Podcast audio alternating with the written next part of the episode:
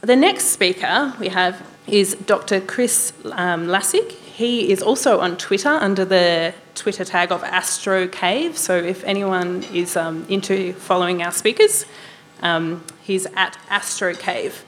Um, Dr. Chris Lassig is a theoretical particle phys- physicist. I'll slow down.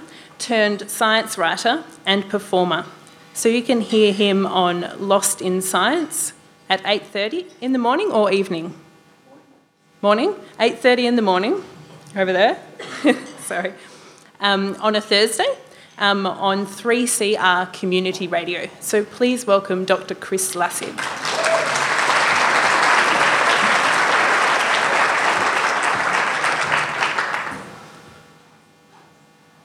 August the 6th, 1945. 100,000 people die when the atomic bomb is dropped on the city of Hiroshima.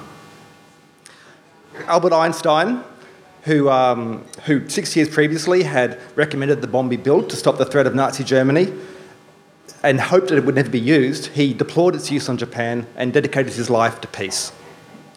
In England, the captured German physicist, who never actually tried to build a bomb, was still nonetheless put on suicide watch due to the despair they felt over the, what their science had wrought.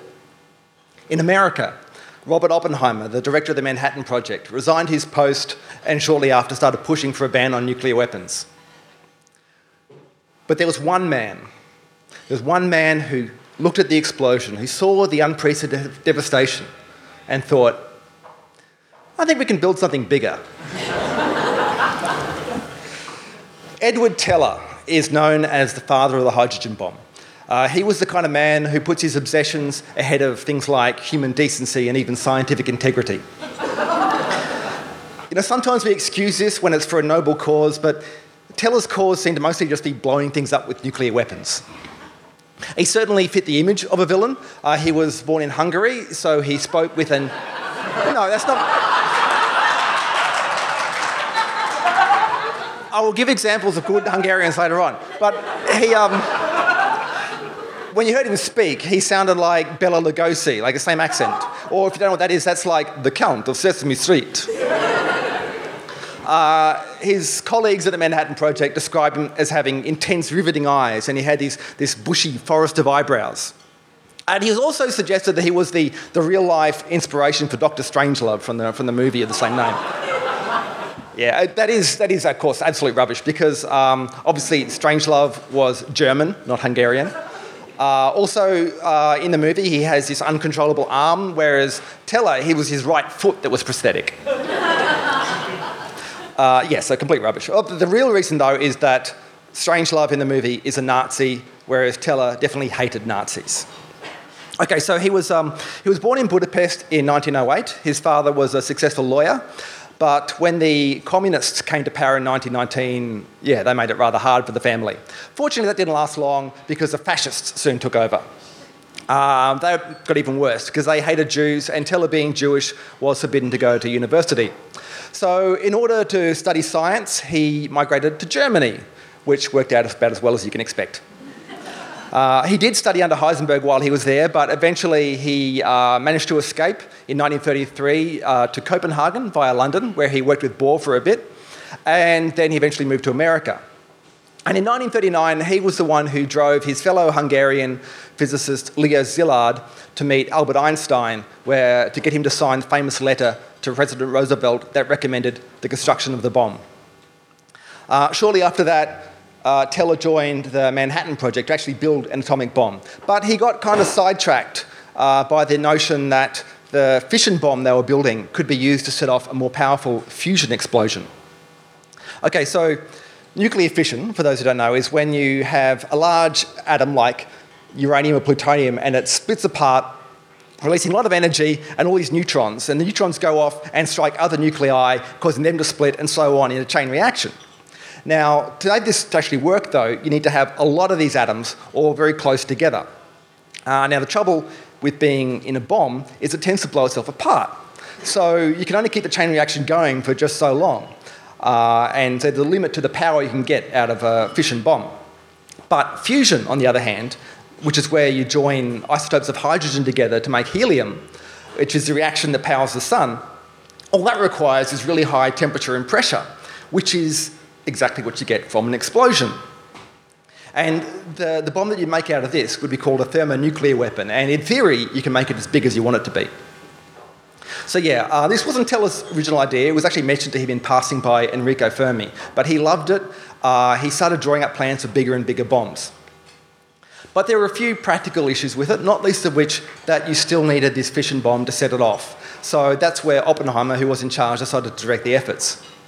Uh, but Teller wouldn't let it go. And this is one of the things you find, the themes you find in his history, is that when he latches onto an idea, he just won't give it up, no matter how unworkable everyone else says it is. Plus, he was quite bitter at being passed up for the head of the theoretical physics division. So, yeah, he caused a lot of trouble. Uh, Oppenheimer eventually had to give him his own little unit to stop him basically interfering in everyone else's work. Nevertheless, so he was present at the, uh, the first test of a nuclear weapon in New Mexico. Uh, he was one of the few who watched the explosion against regulations uh, using welder's goggles. And he later said that I have looked into the eye of the beast and I was impressed. okay, so they used the bombs, the war ended, and as I said, Oppenheimer started to shut things down. And he and his colleagues eventually declared that building a hydrogen bomb was both unnecessary and immoral. However, everything changed in 1949 when the Soviet Union exploded their first atomic weapon. It's believed to be partly with help from a Soviet spy who had actually been working on Teller's team. So after that happened, essentially building a hydrogen bomb seemed like a matter of urgency. And President Truman ordered a accelerated program with Teller in charge. Uh, so he got extra resources the, that he needed to solve the technical challenges, but he still he really struggled as a, as a leader. In fact, he believed that the, the staff at Los Alamos were still loyal to Oppenheimer and they weren't fully committed to his uh, new program for a hydrogen bomb. So he, got, he persuaded the powers that be to actually him set up a completely new rival facility, which is now the, Los Al- sorry, the Lawrence Livermore National Laboratory. Nevertheless, he was still, um, by the time they did the first test in the South Pacific, he felt that he wasn't going to be welcome at the testing site.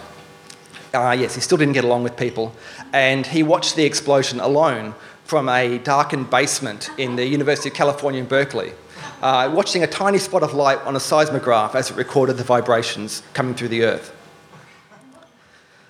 But look, where he really uh, kind of got made himself an outcast from the scientific community was in 1954 when he testified against Oppenheimer at a security hearing because this was the height of the, the McCarthy era, and Oppenheimer had kind of come under a bit of suspicion because partly because he had links to communists in the 1930s, but also because he wasn't seen to be fully committed to Teller's hydrogen bomb program. So yeah, Teller was called in to testify, and he essentially said that he didn't really understand Oppenheimer, and he preferred that the country's interests were in hands that he could trust. And as a result, Oppenheimer's security clearance was revoked. And this made Teller an outcast from the scientific community, which was a huge blow for him because he left his home country behind long ago and basically everyone he knew was in science. So he suddenly found himself a pariah. Fortunately for him, though, he did make new friends in politics. Uh, and they were more receptive to his ideas, even if at times it seemed like it was only just the one idea. Um, I'll give you some examples. Uh, in 1957, when the Soviets launched the first artificial satellite, Sputnik, uh, Teller was put in charge of a committee to work out how the US should respond. His recommendation explode an atomic weapon on the moon. yeah. In 1958, uh, he had an idea to use a multi megaton bomb to dig a mile long harbour in Point Hope, Alaska. Yeah, apparently some, some environmentalists said it could harm the local wildlife. Uh, what else? Um, extracting oil from tar sands in Canada. Bam! Nuclear weapon. Uh, weather control. Turns out you can explode a hydrogen bomb in the ocean. Bam! Artificial clouds. Uh, killer asteroids. Uh, bam! Teller has an answer for you. In the 1980s, he became an advisor to Ronald Reagan, and he was the main driving force behind the Strategic Defence Initiative, or the Star Wars program. And this is where this is a plan to mount X ray lasers on satellites and use them to knock out incoming missiles. Uh, now, that actually sounds like it's acting against nuclear weapons, but um, what do you think was going to be used to power these X ray lasers? Look, that one turned out to be another one of his unworkable ideas, as was the kind of the dream underlying it, which was to have a winnable nuclear war. You see, me, I, I grew up in the 1980s, and during this last gasp of the, of the Cold War, back when Reagan, with Teller's backing, was trying to ramp things up and essentially form, force the Soviets to back down. And so when I became a physicist, I felt that we as a community owed the world kind of a debt of guilt as it. And to me, this is something, there's a path we shouldn't go down before. And even, even here in Australia, where it doesn't really matter that much, you know, there were jobs for physicists in defence, and I knew that was out of the question for me. And I think this is why I have a problem with Teller, because he basically believed the complete opposite. Uh, he died in 2003 before he could do any further damage. Um, his last big obsession, which wasn't directly related to nuclear weapons, was involving geoengineering, which is where you basically try and block out the sun to uh, counteract climate change. And this is typical. This is typical of Teller's approach to things because he didn't actually believe that climate change was a threat. However, you know, faced with the temptation of being able to control the weather using technology, he couldn't resist. There are, there are many, many stories, more stories I could tell you about Edward Teller, but I'll, I'll finish with one, which is also from his time in Los Alamos. Uh, it basically, it was reported that he had a blackboard in his office with a list of all his hypothetical nuclear weapons, and at the bottom of the list was the biggest one he could think of. And in the column headed delivery, which is essentially how you get the bomb to its target, it simply said backyard. Yeah. This is a bomb that was so big it would wipe out all life on Earth, so there was no need to take it anywhere. yeah, it sounds like a joke, but this was a man who could seriously contemplate building such a thing. Uh, and it's easy for us today to forget how close we all came to being wiped out. And, but I think it's surprising to learn how much of that danger all came about from the, the crazy obsessions from one man. Thank you.